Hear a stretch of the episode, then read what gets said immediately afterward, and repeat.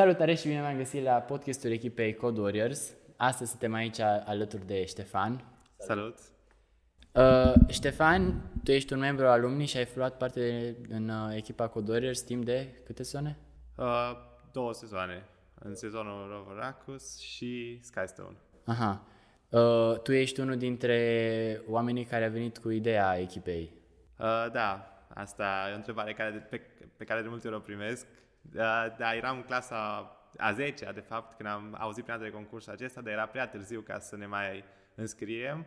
Și atunci, pe clasa 11-a, când am văzut că este din nou deschisă înscrierea, am vorbit cu colegii din clasă, deci am fost de la noi din clasă elevi și mai eram cu un băiat care era cu un an mai mic, Mihai.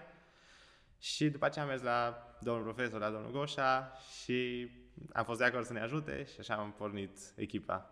Cum ai dat peste acest concurs? Pe internet? Cred că am auzit toate la știri de el și după aceea am căutat pe net, dar în principiu pe net l-am găsit. Și atunci FTC-ul era în România de 2 sezoane sau? Era sezonul 3, deci când am înscris noi era sezonul 3, dar prima dată când am auzit de el a fost sezonul 2. Aha. Și cum... deci ai dat de el pe internet și ți s-a părut interesant și ai crezut vreodată că poți să ai așa impact, adică creezi o echipă de robotică în școala asta? Da, adică de la început știam, adică eram prieten foarte bun cu colegii din clasă cu care am creat echipa și aveam încredere că o să fie super bine, pentru că nu știu, au fost de acord și e clar că la început nu știam cum va fi treaba și nu știam ce implică, nu știam câte sacrificii, cât efort, câți bani și așa mai departe implică. Dar după primul sezon în care ne-am obișnuit cu toate chestiile astea și am învățat multe lucruri, în al doilea sezon chiar ne-am descurcat super bine și mă bucur că totul a mers mai departe după ce am plecat noi. Și când ți-a venit ideea să faci podcastul, ai mers la foștii membri, la Dinu, la Mihai și ei au fost de acord ce ei să facă? Li s-a părut și lor interesant sau nu au fost toți de acord? Da, țin minte că cu Mihai nu eram așa bun prieten pe atunci, adică ne cunoșteam, dar doar atât, adică mai vorbisem cu el de câteva ori, dar nu eram super prieteni.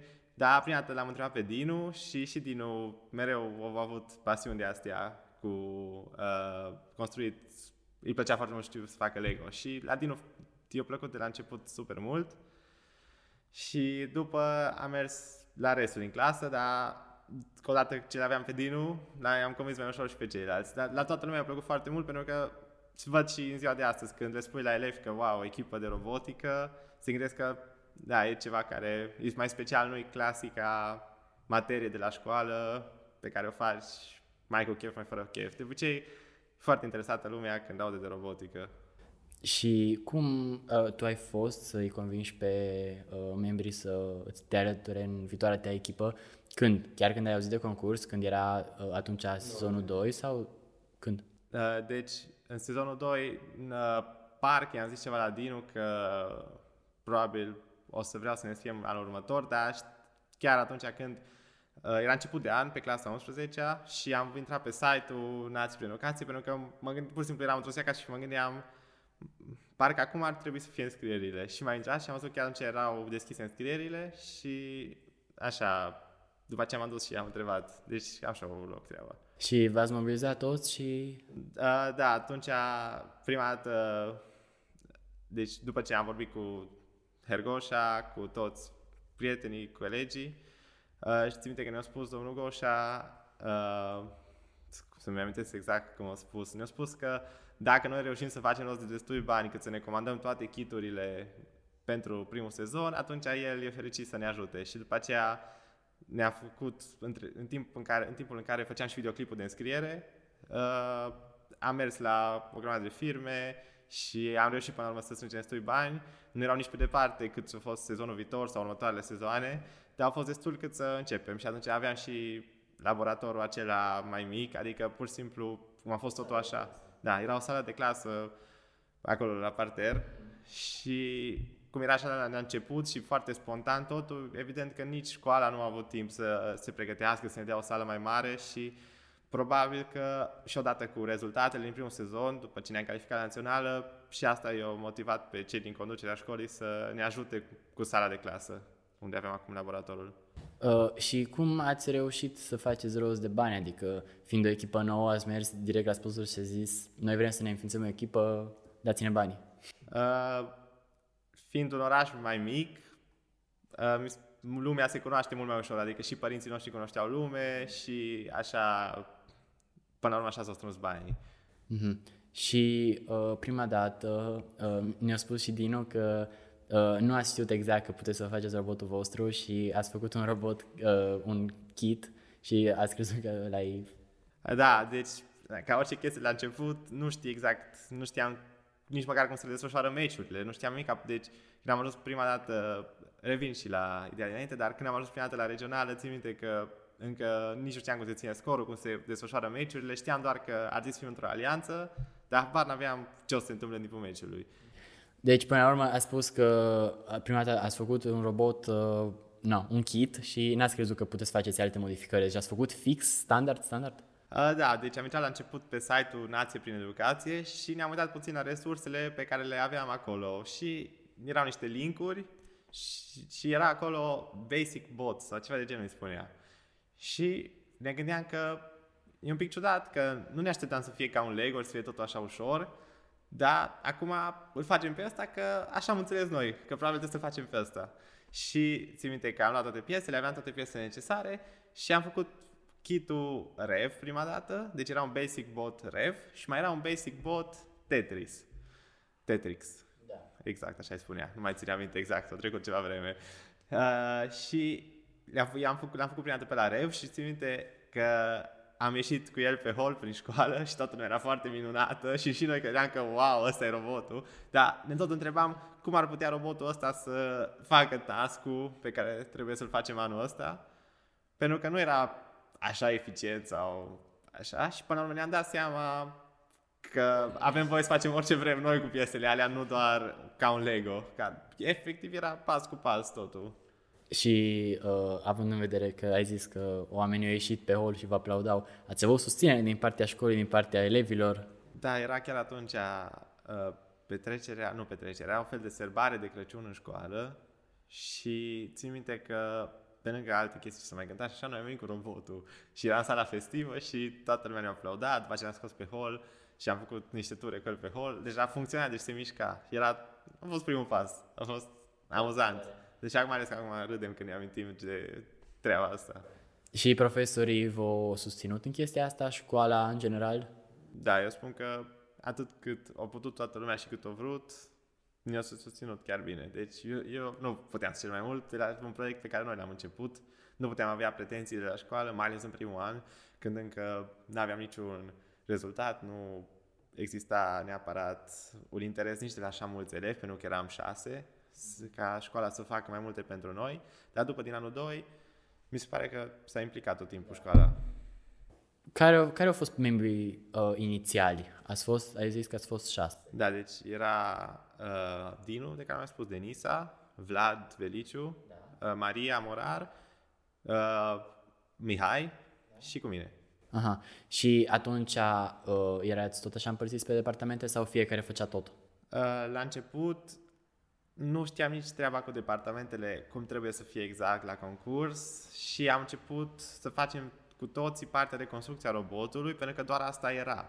Deci prima dată toți am obținut sponsorizări, de fapt ăsta a fost primul pas. Toți am obținut sponsorizări, toți am făcut videoclipul și după toți ne-am apucat să facem robotul ăsta basic.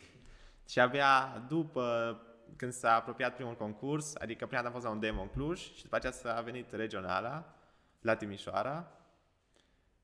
Și când s-a apropiat primul concurs, atunci au început fetele să se ocupe mai mult de departamentul de PR, să ne facem stand-ul și noi băieții am rămas mai mult la mecanică 3D, informatică. Din primul an încă ați avut imprimante 3D și ați printat? Da, acum că vorbim despre asta, mi-amintesc, vorbeam și de ajutorul școlii. În primul an școala ne-a ajutat cu o imprimantă 3D pe lângă sala de clasă, pe care noi am construit-o după, a venit pe piese și în paralel cu robotul ăsta basic am construit și imprimanta. Și chiar a funcționat o vreme și spre sfârșitul sezonului chiar că am reușit să facem să printeze cam orice voiam. Și v-ați ajutat de piesele printate de 3D? Nu? Adică, cum până la urmă, cine o printat? Pe ea, tu? Da, deci la început, să zicem că deci Vlad a construit imprimanta și atunci era și interesat să o faci ca să meargă, evident. Și, eram și cu Alex, informaticianul școlii. Și eu am fost primul care a început să modeleze în Fusion și atunci automat eu m-am ocupat și de printat. Dar e greu acum de spus când s-a făcut trecerea asta de la să rămân doar eu la 3D, pentru că până la urmă am rămas doar eu la 3D. Și referitor la, m-a întrebat dacă am folosit piese pentru robot în primul sezon. Prima chestie pe care am printat-o a fost T-markerul. Știu că după ce am făcut niște tutoriale în Fusion, prima chestie pe care am făcut-o singur a fost T-markerul, pentru că, ca multe sezoane, trebuia să ai o piesă unică echipei tale. Și țin minte că atunci am făcut așa un roboțel cu numărul nostru, pe care după aceea l-am folosit chiar și, hai că la toate concursurile la care am fost. Ce tare! Și ți-a ieșit din prima printul sau a fost un parcurs mai deci, greu? Primele printuri, nici nu știam cum funcționează programul de slicer super bine, nici nu avea imprimanta făcute setările și limitele puse super bine. Deci, să zicem, primele 2 luni cu imprimanta, după ce a fost construită, a fost așa un proces veșnic de calibrare. Dar până la urmă am reușit. Deci, la printuri mai mici mergea destul de bine. Dacă aveai printuri mai lungi, să zicem, de 4-5 ore, deja începea să dea rateuri destul de mari. Și tot timpul dacă treceai. Și de aia și T-markerul, care era un roboțel, avea așa o platformă, corpul și capul. Prima dată am încercat să-l fac totodată. Dar după le-am împărțit în 3, adică i-am făcut capul, i-am făcut corpul, i-am făcut picioarele și platforma. Și cum ai reușit să înveți toată chestia asta despre imprimanta 3D? Adică ți-ai luat cursuri sau ai găsit pe internet sau ai știut tu de înainte? Am căutat pe YouTube și așa am învățat. Deci nu m-am uitat la super multe tutoriale, am văzut câteva de astea de beginners, de începători și după am încercat singur să fac și am făcut T-markerul și tot felul de piese am făcut atunci. Știu că au avut mai multe versiuni și T-markerul și așa. Dar după aceea am mai luat niște cursuri, dar tot pe YouTube, deci erau tot cursuri pe YouTube, dar de exemplu dacă aveam o piesă specifică, de exemplu o roată din țată, căutam direct cum să faci o roată din țată. Deci nu a fost niciodată un curs, să zic, care mi-am luat un curs pe un site sau chestii de genul. Și primul concurs la care ați participat a fost unul demonstrativ, mă gândesc, că nu ați mers la regională. Da, am fost la un meci demonstrativ, la un turneu demonstrativ la Cluj, care s-a ținut la Politehnica din Cluj. Și au fost vreo 30 de echipe. A fost un demo organizat oficial de Nații prin Educație. Nu știu dacă se mai fac demo-uri de genul acum, pentru că după ce țin minte sezonul următor că nu s-a mai făcut oficial de Nație. Nu se mai fac oficial. Ok, deci în sezonul acela a făcut Nație câte un demonstrativ pentru fiecare regională. Deci fiecare regională, da, exact. Și am fost acolo la Cluj. Prima a fost totul pe o zi. Deci dimineața ajungeai acolo, făceai inspecția tehnică, inspecția de teren și după începeau meciurile.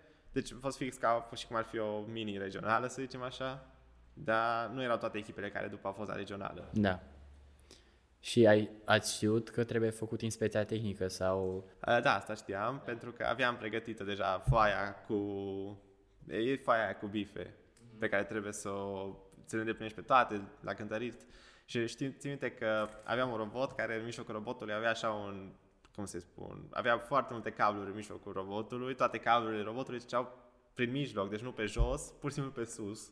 Am găsit un loc și stăteau așa foarte țepene și țin minte că noi tot râdeam că ce rău arată și după aceea am ajuns la inspecția tehnică și de acolo cineva ne-a spus că foarte, foarte frumos cable management-ul și eram foarte mândri de noi, pentru că noi toți credeam că e aiurea. Da. Și asta a fost așa un moment pe care mi-l amintesc atunci. Și voi aveați atunci programarea făcută și totul mergea? Sau ați avut probleme la primul demo? Programarea în sezonul acela era un cub și două bile și puteau fi oriunde, oricum puse, în orice combinație, și robotul trebuia să miște cubul. Noi atunci aveam un program care mergea doar în față și dacă cubul era pe mijloc, atunci îl mișca. Da, deci dacă nu era pe mijloc, nu. Deci nu era autonomia super dezvoltată atunci. Și autonomia, în primul sezon, oricum, a fost, să zicem, un domeniu destul de greu. Și... Da. Da, și până la urmă ați reușit să faceți autonomia mai bună la regională? Ați făcut totuși pe cazuri? Da. Deci la regională deja foloseam camera ca să detectăm cazul, pentru că, nu știu, nu sunt 100% sigur, deci nu vreau să zic neapărat prostii, dar mi-am amintesc că la regională, la demo, încă nu știam faptul că primești un program automat care detectează cubul. Și până la regională și-a dat seama Mihai că există un program dat de cei de la FTC și l-am implementat în cameră și autonomia atunci era pe slipuri. Deci de multe ori mai dădea rateu în funcție de voltaj, da, exact. Dar mergea destul de bine, deci era destul de consistent, să zic așa. Și asta a fost la demo și la regională ați făcut după aia pe încodere și... Nu, deci la demo mergea doar în față, la regională așa. Detecta cubul și... Te v-ați calificat și la națională? Da. Și la națională ați făcut tot așa peste? Da, la națională a fost... să mă gândesc cum să explic. La națională am schimbat tot robotul, după regională, după ce am văzut o grămadă de roboți altfel decât al nostru care mergea mai bine, am zis că gata, schimbăm tot robotul. Și era doar o lună, deci eram foarte contratimp. Și nici nu aveam așa multe piese, nici pe departe, cum aveți voi acum. Era super improvizat totul, cu glisiere de la Hornbach, deci era extrem de improvizat. Și la națională nu prea am reușit să facem robotul să meargă, deci am avut o performanță mult mai rea decât la regională. Deci dacă aveam robotul de la regională, eu zic că am fi avut un... rezultat mai bună națională, dar important a fost că am mers acolo, ne-am întâlnit cu atâtea echipe, am avut standul nostru, venea lumea la stand, discutam și am învățat super multe chestii din procesul ăsta de a construi robotul ăsta super complex, chiar dacă la sfârșit nu a funcționat, am învățat extrem de multe lucruri pe care următorul an le-am implementat în... Cum v-ați calificat de la regională la națională? Pe premii sau pe puncte? Deci... Țin minte că am fost în primele 15 echipe după meciurile pe teren și după aceea am câștigat și un locul 2 la Innovation Awards, cred că așa se spune? Da, Innovate Award, exact. Și de fapt cu premiul am mers mai departe, pentru că de pe teren nu merge așa ușor, pentru că premiile cumva au prioritate. Da. Și după la națională ați mai câștigat un premiu? Nu, la națională n-am mai câștigat după niciun premiu, pentru că nici performanța robotului nu era pe măsură și erau mult mai multe echipe. Deci la regională cred că erau 40-45 de echipe, din care mergeau mai departe 24 sau 25. Da. Și așa de multe mergeau la internațională? Nu. Deci la regională, ca să meargă la națională. Deci la regională eram 45 și mergeau 25. Și la națională erau... cred că aproape, de fapt erau 100 de echipe, pentru că erau 4 regionale și mergeau 25. Și mai departe câte mergeau? Atunci cred că mergeau doar 3. Aha. Deci mergeau primele două Inspire și prima capitanul echipei câștigătoare pe teren. Aha, da. Și după națională, în off-season, ați mai avut activități sau ați așteptat să înceapă sezonul direct? După națională am început recrutarea membrilor noi și după am mers în tabără la Beclean, în tabăra de robotică organizată de Nație și Esența, și acolo au avut loc tot felul de challenge-uri și în timpul verii am avut noi tot felul de workshop-uri și cu membrii noi ca să învățăm cum funcționează treburile. Și după, spre sfârșitul verii, și începutul sezonului, deci sezonul când scrierile începea prin octombrie, deci noi, de când s-a terminat naționala, am recrutat membrii noi, am fost în tabără, după aceea am făcut o fel de workshop-uri și în timpul ăsta am căutat și sponsorizări. Deci atunci am primit o sponsorizare destul de mare, care, în urma căreia domnul Goșa a hotărât să se facă două echipe. Și atunci toți membrii noi pe care i-am recrutat și pe care urma să îi selectăm, deci ar fi urmat să luăm doar pe cei pe care vedeam că au performanțe bune, până atunci au rămas toată lumea și s-au făcut două echipe. Mm-hmm. Și voi ați fost, adică, na, atunci ați fost prima echipă din oraș sau mai erau și alții? Chiar când am început noi, s-au înscris și cei de la SNG. Deci erau din același an cu voi? Da, deci, da, exact. Ce părere ai că acum suntem 4 echipe într-un oraș așa mic? Mi se pare că e super ok că toată lumea vrea și mi se pare și e și bine din cauza faptului că dacă sunt multe echipe, orașul vede că este interes mare și firmele văd că este interes și atunci se obțin sponsorizări mai ușor, pentru că e ceva ce e cunoscut în oraș, chiar dacă poți da și argumentul că dacă sunt mai multe echipe, da, sunt mai puține firme per echipă. Dar când am început noi, nu știa nimeni de robotica asta și cine știe ce se gândeau firmele. Deci eu spun că e foarte bine să fie cât mai mulți copii implicați, a căror părinți toți lucrează prin orașul ăsta și pot să atragă atenția la mulți sponsori. Și nu asta contează. Contează să existe cât mai mulți elevi interesanți de chestia asta, pentru că chiar înveți ceva foarte frumos și interesant. Și mai ales mie, pe lângă activitatea asta de a construi un robot, și clar înveți super multe chestii despre mecanică, informatică, comunicare, mi se pare atmosfera de la concursuri, de fapt, era motivul pentru care mie îmi plăcea așa de mult să vin la robotică. Deci, mie așa tot timpul a fost o persoană super competitivă și atunci la competiție mă simțeam în largul meu. Și de-aia am și insistat super mult să fiu driver, pentru că voiam să fiu acolo în mijlocul acțiunii. Deci, tu ai fost driver în primul an și în al doilea, nu? Da, am fost driver de la început, cum am spus, am și insistat să fiu. Și mai eram cu Mihai, care era al doilea driver, și Dinu era coach. Și cum v-ați împărțit task-urile la robot? Adică o persoană era la roți și cealaltă era la toate mecanismele sau cum ați reușit? Da, când am început prima dată să conducem robotul, Mihai a spus că el vrea la roți neapărat și atunci am zis, bine, dacă tu vrei la roți, eu iau brațul și ce mai era. Dar în principiu asta era, roți și braț și sistemele de pe lângă, poate mai avea unul, poate mai avea celălalt, în funcție de cât de încărcată era maneta. Da. Și a trebuit să fim un pic mai implicat în tot ceea ce înseamnă programare, având în vedere că erai driver, adică trebuia să-i zici, pune-mi, nu știu, extinderea pe butonul X. Da, mie mi-a plăcut foarte mult să mă implic în toate departamentele cât de mult am putut și atunci și la programare, chiar dacă nu eram la fel de implicat ca Mihai, care făcea doar asta, mă descurcam să fac programe simple și singur și tot timpul, dacă trebuia, puteam să modific și eu pe manetă controlele. Mm-hmm. Deci, practic, tu ai fost un pic din toate.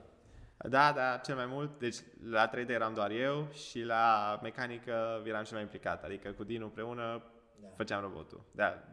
Deci, mecanică și 3D erau principalele. Și pe lângă asta, în ăștia 2 ani ai fost și team leader, nu? Da, am fost team leader și asta implica automat că trebuie să am un pic grijă de toată lumea. Și de aia m-am implicat în toate domeniile, mai ales că și la partea de bani e super mult de lucru și de comanda piese, nu poate să comande cineva piese care nu se ocupă cu robotul și atunci trebuia să mă ocup eu, să-mi dau seama ce avem nevoie, ce trebuie comandat și trebuie să te implici la toate, dacă vrei să meargă bine. Nu merge să fii doar la chestia ta și să-i lași pe ceilalți în pace, dacă ești team leader, spun. Dacă ești membru normal și îți vezi de treaba ta, e super important să fie oameni care fac doar o chestie și o fac bine. Și o fac foarte bine, da. Și atunci ai fost implicat și la scrierea caietului? Da, am scris și caiet, dar nu nici pe departe la fel de mult ca Denisa, adică în primul sezon, zic, Denisa și Maria și după aceea toți cei care m-au scris, că acum sunt multă lume pe care trebuie să le număr. Păi ai scris pe departamentul tău, pe departamentele tale. Exact, da, la mecanică, de exemplu, Vlad a scris majoritatea caietului, pentru că el, pe lângă faptul că ne-a ajutat la mecanică, task-ul lui principal era să scrie caietul la mecanică. La 3D scriam eu, dar nu era super mult de scris la 3D, pentru că în primul an mai ales n-am făcut mare lucru, câteva chestii erau și în al doilea an am avut mai multe și pe care le-am și scris după, dar nu era ceva așa măreț încât să nu poată să scrie și Vlad, că înțelegea și el, chiar dacă nu se ocupa el. Și a fost greu să faceți un caiet de atâtea pagini? Adică asta a fost una dintre problemele majore în primul sezon sau nu a fost așa numai? Da, problema era la început că mi se pare că la caietul tehnic e domeniul unde ai cumva cele mai puține informații despre cum ar trebui să fie și ce ar trebui să conțină. Și atunci când am mers, nu mai știu, prima dată când am primit un feedback la caiet, s-ar putea să fi fost doar la regională, dar parcă și la demo, la primul demo de la Cluj, am avut pe cineva care ne-a dat puțin feedback la caiet, dar într-adevăr în primul an a fost extrem de greu să-ți dai seama cum ar trebui să fie caietul bine și tot timpul când duceam la feedback ne spunea că nu-i ce ar trebui să fie, adică nu e la standardele unei echipe cu pretenții. Mm-hmm. Și cum, adică nu ați apelat și la echipe mai cu experiență pentru ajutor? În primul an, sincer să fiu, nu prea. Adică ne-am descurcat singuri și am mai tot fost la un domn profesor de la Universitatea din Sibiu, care ne-a ajutat mult și la mecanică și la autonomie informatică. Și nu am avut așa contact cu alte echipe, pentru că nici nu știam la început cât de important și cât de mult preț se pune în concurs pe așa ceva. Și revenind la departamentul tău în care ai activat de 3D, cum de-ai ales Fusion? Că știu că sunt alte echipe sau alți oameni care nu proiectează pe Fusion. Da, am văzut că Fusion e gratis. Asta a fost un mare punct, pentru că nu aveam super mulți bani pe care am fi putut da pe un program de genul și atunci Fusion am văzut că e gratis și peste tot unde am citit scria că e beginner friendly. Mm-hmm. Și sincer să fiu, am mai avut contact acum la facultate și cu alte programe, dar Fusion e foarte intuitiv. Mm-hmm. Și ai reușit să te familiarizezi destul de ușor cu interfața și cu el în sine? Da, eu spun că are o interfață chiar super bună, adică super ușor îți dai seama unde sunt chestiile și cum zice toată lumea despre ele, chiar e beginner friendly. Adică... Și aș putea recomanda oricui să înceapă cu Fusion. Da. Și ai spus că te-ai uitat la videoclipuri despre el, adică bănuiesc că nu ți-a luat foarte, foarte mult până să înveți să proiectezi, adică nu a fost atât de greu cum a fost pe partea de mecanică. Da, deci la 3D pur și simplu m-am uitat la câteva tutoriale și pentru chestiile destul de basic pe care le făceam atunci, ca să-ți imaginezi, nu am proiectat robotul 3D, deci nu l-am făcut tot robotul în Fusion în primul sezon. Nu-ți trebuia niște cunoștințe foarte avansate, adică puteai pur și simplu să știi cum se trag niște dreptunghiuri, triunghiuri, să le faci niște margini și să pui și cum să legi niște ansamble între ele. Mm-hmm. Și prima dată, prima piesă pe care ai făcut-o a fost Team Scoring Elementul acela cu de zăpadă? Da. Cred că ăla a fost, probabil au mai fost niște proiecte și înainte, dar a fost primul pe care chiar l-am folosit la ceva. Mm-hmm. Deci am mai tot făcut chestii de antrenament, am făcut niște umbreloc, de exemplu, pentru echipă, dar ăsta a fost primul proiect care chiar pe care chiar l-am realizat până la final, să zic așa. Și îți lua mult să le proiectezi? Adică dacă știai și îți venea ideea? Eu spun că nu. Adică era o chestie, de obicei aveam nevoie de o piesă și o făceam într-o seară. Mm-hmm. Adică, că bănuiesc că comunicarea cu departamentul de mecanică, cum erai tu și la mecanică, a fost foarte simplă. Adică îți trebuia ceva, pac, printai și exact. A doua zi aveai. Exact. Numai că nu era chiar a doua zi aveam, pentru că imprimanta nu coopera așa bine. O aveai cândva. Da. Și după, în sezonul 2, v-ați mai luat o imprimantă? Da, în sezonul 2, după sponsorizarea aceea de care ți-am zis, ne-am mai luat o imprimantă pe care am avut super mari speranțe, dar nu merge nici în ziua de azi super bine sau spre deloc, nu știu, voi știți, eu nu mai știu. Da, nu prea. Da, deci na, nu a fost cea mai bună achiziție, să zic așa. Chiar dacă ar trebui să fie de la o firmă super bună și să meargă super bine, nu știu de ce nu merge. Și în sezonul 2 cum a fost, adică care a fost parcursul vostru pe sezonul 2? Da, deci în sezonul 2 am început mai repede cu construcția robotului, pentru că am și comandat piesele mai repede, pentru că deja din vară aveam banii necesari și am dat comanda undeva prin iulie, cred, și am început mai repede, am avut o grămadă de versiuni de robot și cred că prima dată am fost la un demo la Sibiu, la echipa Gear Maniacs, da, a fost organizată în polivalentă la Sibiu și a fost chiar o experiență super, super nice. Și atunci aveam deja o versiune destul de avansată a robotului. Dar acum că mă gândesc, mai fost un demo înainte la, în Hunedoara, la Comicrea Robotics. Da. Exact. Atunci eu nu am fost la demo ăla pentru că eram plecat din țară, dar restul din echipă au fost. Atunci a fost prima versiune a robotului care a fost la un concurs. După concurs ne-am dat seama că putem mai mult. Adică după demo ăsta ne-am dat seama că putem mai mult. Și până la demo de la Sibiu am făcut o versiune complet nouă, versiunea cu care am fost și la regională după. Dar între regională și Sibiu, deci am fost concursul la Sibiu, după aceea a fost a doua zi la Blaj și acolo chiar a fost un demo pe care l-am câștigat. Deci atunci a fost așa un moment de glorie, să zic așa. Dar și la Sibiu am jucat semifinala, dacă nu mă înșel. Foarte tare. Și după la regionale?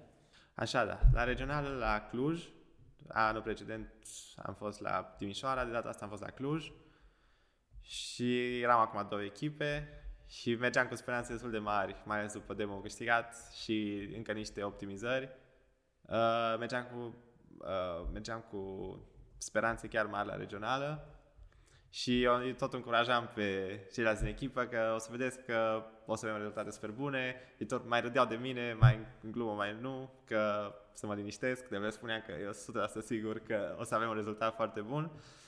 Și a fost, cred că am stat 3 zile, că a fost regionala. Și după aceea, prima dată am fost la interviu. La interviu, asta o poveste amuzantă. La interviu țin minte că îmi tot spuneam înainte de interviu: Ștefan, tu să nu le spui la ceilalți că noi suntem mai buni ca... Nu, să nu le spui la jurați că noi suntem mai buni ca ceilalți.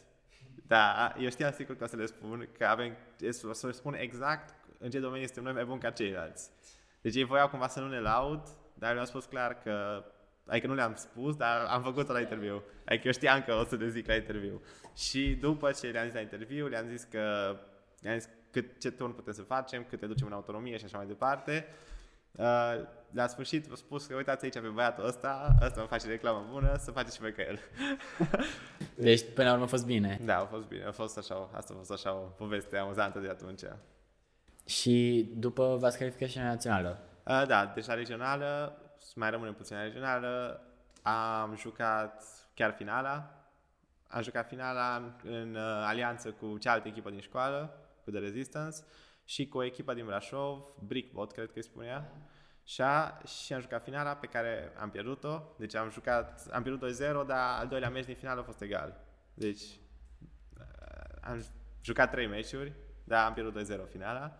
Și după am câștigat Inspire World 3. Foarte tare. Și v-ați calificat acolo la națională. Da, cred că a fost mai bun Inspire World 3 decât capitanul finalist, capitanul echipei finaliste. Dar erau amândouă pe acolo, deci nu... Mi-am făcut griji și eu ne calificăm. Și la națională, din păcate, adică am făcut un robot complet nou pentru națională, că era mult mai bun ca cel de la regională și chiar aveam speranțe mari și la națională, dar după a venit COVID-ul și nu s-a mai ținut naționala.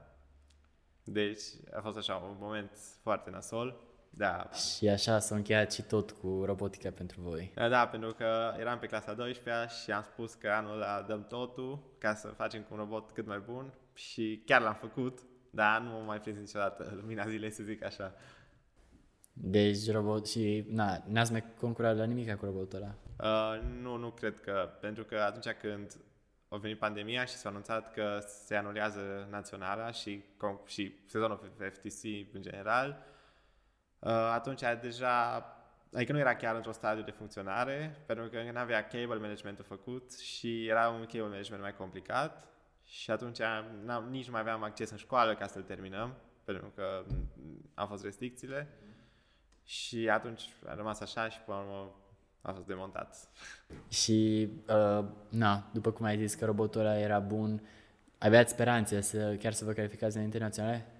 Eu spun că da, adică eu și la regională am avut speranțe poate mai mari decât ceilalți colegi, dar robotul la națională chiar era super bun, adică era la nivelul la care vedeam cele mai bune echipe din țară că făceau turnurile. Foarte tare. Cum te-a ajutat toată experiența ta în 3D și în mecanică pe parcursul vieții, la facultate sau așa? Asta e foarte greu de spus pentru că eu n-am mai... Deci am continuat cu facultatea de inginerie electrică, deci fac electrotehnica, Germania, și nu are deloc legătură cu ce făceam la mecanică, asta oricum, și la 3D... Nici atâta. Adică am mai folosit experiența de 3D pentru că în Germania am fost parte din echipa de mașini de curse a facultății și acolo am mai folosit experiența în 3D, adică m-a ajutat... Acolo am fost în departamentul de mehanică, ca și la robot pe vremuri, și m-a ajutat la... Chiar dacă foloseam alt program, foloseam un program numit CATIA pentru proiectare 3D, dar eu aveam deja basic-urile, deci știam cam cum trebuie făcut, deși era cu totul alt nivel. Deci nu se compara cu ce făceam la școală, era exponențial mai complicat. Dar a fost foarte bine că știam majoritatea lucrurilor de bază. Și ne-au spus și din un pic despre echipa asta de mașini de curse. Cum? Încă mai faci parte din echipa? Acum mai fac parte. Am ieșit Adică vara asta am încheiat cu mașina de curse pentru că am avut super multe examene și nu aveam destul timp să mă implic cum mi-aș dori să mă implic. Mm-hmm. Deci odată ce s-a terminat sezonul, nu au putut merge toți membrii echipei la concursul final, care era în Shell Eco Marathon, îi spunea. Cred că a fost în Olanda anul ăsta, dar nu vreau să zic, sigur că mai țin minte. Și nu au putut merge toți membrii echipei din cauza COVID-ului.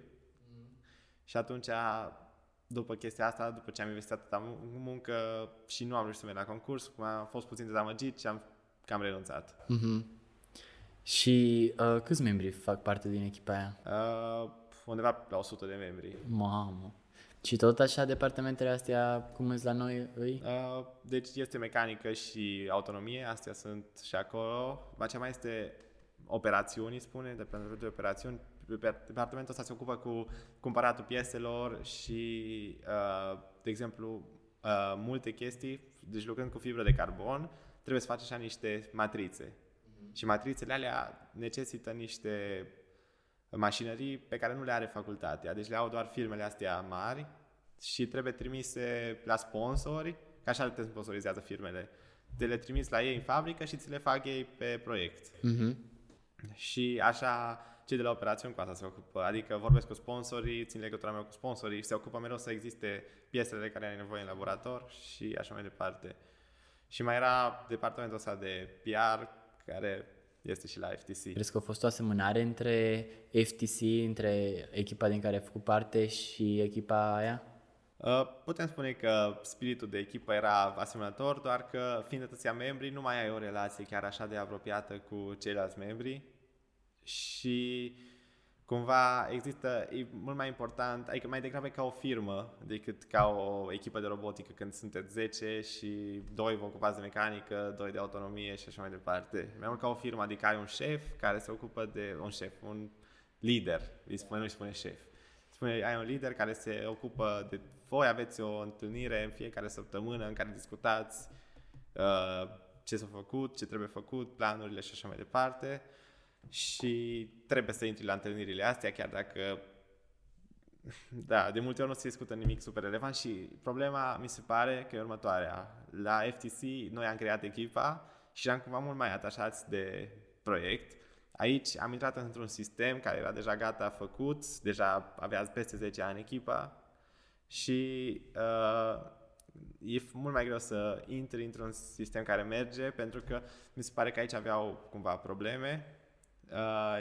Nu era super beginner friendly Pentru că, deși spuneam la început că nu se așteaptă la tine să ai cunoștințe, trebuia să depui foarte, foarte mult efort să ajungi la nivelul în care tu să poți să ai niște păreri relevante despre subiectele respective. Adică nu existau task-uri de astea micuțe, cum ar fi, nu știu, să proiectezi o piesă micuță. De obicei, nu prea te ajutea nimeni să intri în sistemul ăsta. Și era mai greu. Trebuia foarte, foarte multă muncă să te pui. Și asta era așa pe lângă facultate? Da, asta era parte din facultate, echipa. Dar e un proiect separat. Da, e un proiect separat, deci nu am primit credite pentru proiectul ăsta sau ceva de genul. Și ai putea să spui că te-a influențat, te-a ajutat competiția FTC la facultatea ta sau nu a fost nicio legătură? În timpul competiției FTC mi-am dat seama că am o pasiune pentru domeniul ăsta tehnic și nu am fost 100% sigur totuși exact ce aș vrea să fac, dar știam că vreau inginerie. Și am început să mă interesez puțin de facultăți și de cât de bune sunt facultățile și după aceea am ales electrotehnica pentru că mi s-a părut că e un domeniu foarte versatil și care va avea un impact foarte mare pe viitor. Chiar dacă eu la FTC nu am fost neapărat așa implicat în partea electrică, pentru că nici nu se pune accent așa mult pe partea electrică la FTC. Pentru că majoritatea chestiilor ți-s date din oficiu, cum ar veni. Adică nu-ți cere nimeni să faci un control hub singur sau să faci, adică știam să costorez niște fire sau chestii de genul și cum se conectez două mufe, dar nu se compară. Și acum, dacă o să alegerea potrivită, foarte greu de zis, dar oricum la orice facultate merge, e greu și te descurci, dar e de muncă. Și după ce termin facultatea, ce planuri ai pe viitor? Deocamdată foarte greu de zis, adică încă nici n-am lucrat niciodată și aștept acum să termin sesiunea asta, care vine acum sesiunea de iarnă și după aceea vreau să caut un job unde trebuie să-mi fac practica la facultate și după aceea o să mă mai gândesc, dar în principiu eu mi-aș dori să am firma mea și să lucrez în domeniul privat mai degrabă decât într-o corporație. Și acum, fix după facultate, vrei să faci un master sau direct să-ți începi cariera? Deocamdată, după facultate, vreau cel puțin un an să iau o pauză și să fac altceva și după aceea o să mă hotărăsc. Dacă aș face un master, aș face un master de business. Uh-huh. Nu cred că aș mai face un master pe domeniul tehnic. Dar, cum ziceam, mai am încă 2 ani, deci se pot schimba multe în viziunea mea până atunci. Cu experiența căpătată în acești ani de facultate, oare poți să ne dai un sfat nouă membrilor noi care vrem să ne băgăm în echipa de FTC sau oamenilor care sunt pur și simplu pasionați de inginerie? Da, cred că ar putea da un sfat chiar bun. Dacă vreți să fiți în echipa de robotică sau în orice domeniu de inginerie, să vă imaginați faptul că trebuie să vă dedicați foarte mult și sfatul meu e dacă nu doriți să faceți sacrificii, nu o să reușiți. Adică e un domeniu unde ai nevoie de foarte, foarte mult timp și altfel nu merge. Și degeaba, poate e super să se zică despre tine că ești în echipa de robotică și părinții fericiți că au copilul în echipa de robotică, dar până la urmă nu are niciun sens să stai numai la echipa de robotică degeaba și așa e și la facultate, la inginerie. Dacă nu ești dispus să-ți ocupi absolut tot timpul cu asta, nu o să ai niciodată un rezultat extraordinar. Și la robotică, evident, poți să fii mereu o echipă ok, mediocră, dar dacă vrei rezultate, dacă vrei să fii foarte bun, trebuie să-ți dedici toată ziua la treaba asta. Noi când eram în anii de robotică, pur și simplu după școală, în fiecare zi până seara, stăteam la robotică, pentru că asta ne-am dorit să facem. Și așa mi se pare că asta e o lecție care m-a ajutat extrem de mult la facultate. Că dacă nu ești în stare să-ți dedici toată ziua, nu o să reușești niciodată ceva măreț. Mulțumim pentru participarea ta astăzi. Mulțumesc și eu pentru invitație. Ca și cadou de încheiere, vrem să-ți dăm aici niște materiale promoționale. Mulțumesc. Îți urăm succes în continuare cu facultatea și cu tot ce vrei să faci și noi o să ne revedem data viitoare. Mulțumesc. Pa!